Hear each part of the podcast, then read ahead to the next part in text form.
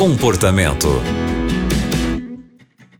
Você é muito bem-vindo ao Comportamento que está começando agora. O meu nome é Aline Carvalho e aqui no nosso programa você pode enviar para a gente a sua história, contar o seu problema, alguma coisa que está bem difícil de resolver aí na sua casa, com a sua família, nos seus relacionamentos, porque nós temos profissionais que podem te ajudar, trazer talvez uma nova ideia para lidar com essa situação por qual você está passando. E hoje nós vamos conversar com a Thaís Souza, ela é psicóloga. Thaís, a história de hoje é de um jovem, ele tem 19 anos e diz que queria saber como lidar com a ansiedade. Ele fala que mexe muito com o corpo, com o coração e ele tem muitos pensamentos negativos, fica muito agitado e às vezes ele não sabe mais o que fazer com tudo isso. Bom, Thaís, eu acho que esse não é só um problema desse nosso ouvinte. Muitas pessoas passam por essa mesma situação. Então, como você poderia nos ajudar hoje, Thaís?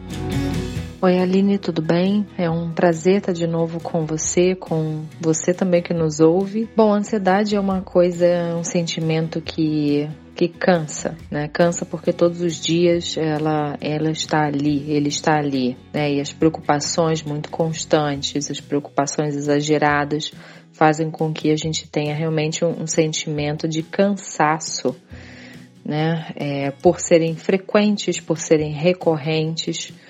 Em primeiro lugar, uma coisa importante para essa pessoa que nos escreveu é checar a parte física. Né? Geralmente, quando algumas pessoas vêm até mim e falam: Puxa vida, eu tô tão ansiosa, tô sentindo um aperto no peito, às vezes eu acho que eu vou desmaiar, às vezes eu fico com medo de ter um ataque do coração porque vem um aperto no peito, às vezes me dá um nó na garganta. Então, assim, se você tem alguma dúvida se alguns desses sintomas são físicos ou não, vou ter um ataque cardíaco, não vou, vou desmaiar, não vou, cheque a parte física, vá até um médico clínico ou o seu médico que você já tenha, né, um clínico geral, enfim, e cheque, né, fale para ele, relate para ele o que você sente, e às vezes ajuda mesmo algumas pessoas checarem essa parte física para justamente descartar quaisquer outras possibilidades e descartando outras possibilidades né, de, de doenças físicas, então a gente pode começar a pensar, ok, então é ansiedade, então vamos tratar a ansiedade, né? Sem ficar com a preocupação de que possa ser algo do coração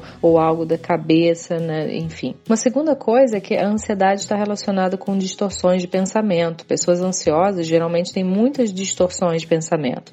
O que, que é isso? Distorção de pensamento é uma maneira de pensar distorcida. Por exemplo, um, tem vários exemplos de, de, distorções de pensamento, mas, mas uma delas é a catastrofização, né?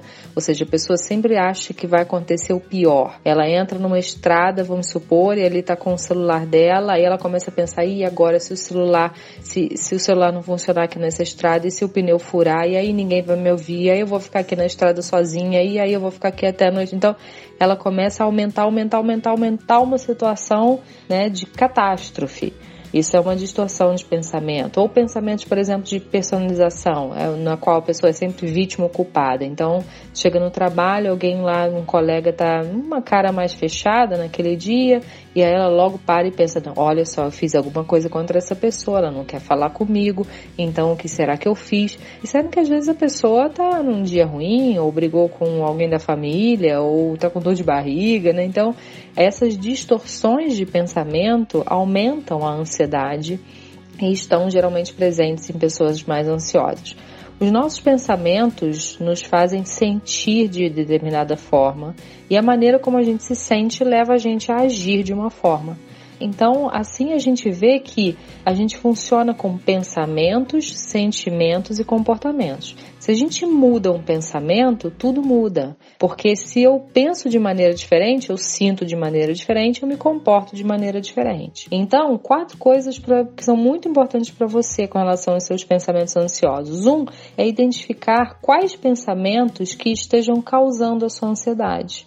Quais são eles? Ah, eu preciso acertar em tudo. Todas as pessoas precisam gostar de mim. Eu não posso decepcionar ninguém. Enfim, só são é, né, exemplos aleatórios, mas identifique pensamentos que estejam causando ansiedade. Ah, vai acontecer o pior. Se eu sair de casa, vai acontecer uma coisa horrível comigo. E aí a segunda questão é questionar esse pensamento. Você não vai acontecer mesmo? Acontece com todo mundo? Porque geralmente esses pensamentos distorcidos são irreais. A terceira coisa é você pensar em alternativas então mais reais. E a quarta, modificar o pensamento. Isso é um exercício que você vai fazendo, vai modificando essa maneira de pensar, e então o sentimento vai ser diferente e o seu comportamento também. Se sozinha você não conseguir fazer isso, eu indico a você uma psicoterapia. Busque um profissional psicólogo e ele vai poder te ajudar. Espero ter ajudado você também. Um abraço e até o próximo programa Comportamento. Muito obrigada, Thaís, pela sua ajuda, pelos seus conselhos. E você que está acompanhando o comportamento agora e também quer dividir com a gente a sua história, é só enviar um e-mail para comportamento@novotempo.com. O programa de hoje fica por aqui. Muito obrigado pela companhia. Você também encontra o comportamento em youtube.com/novotempo rádio.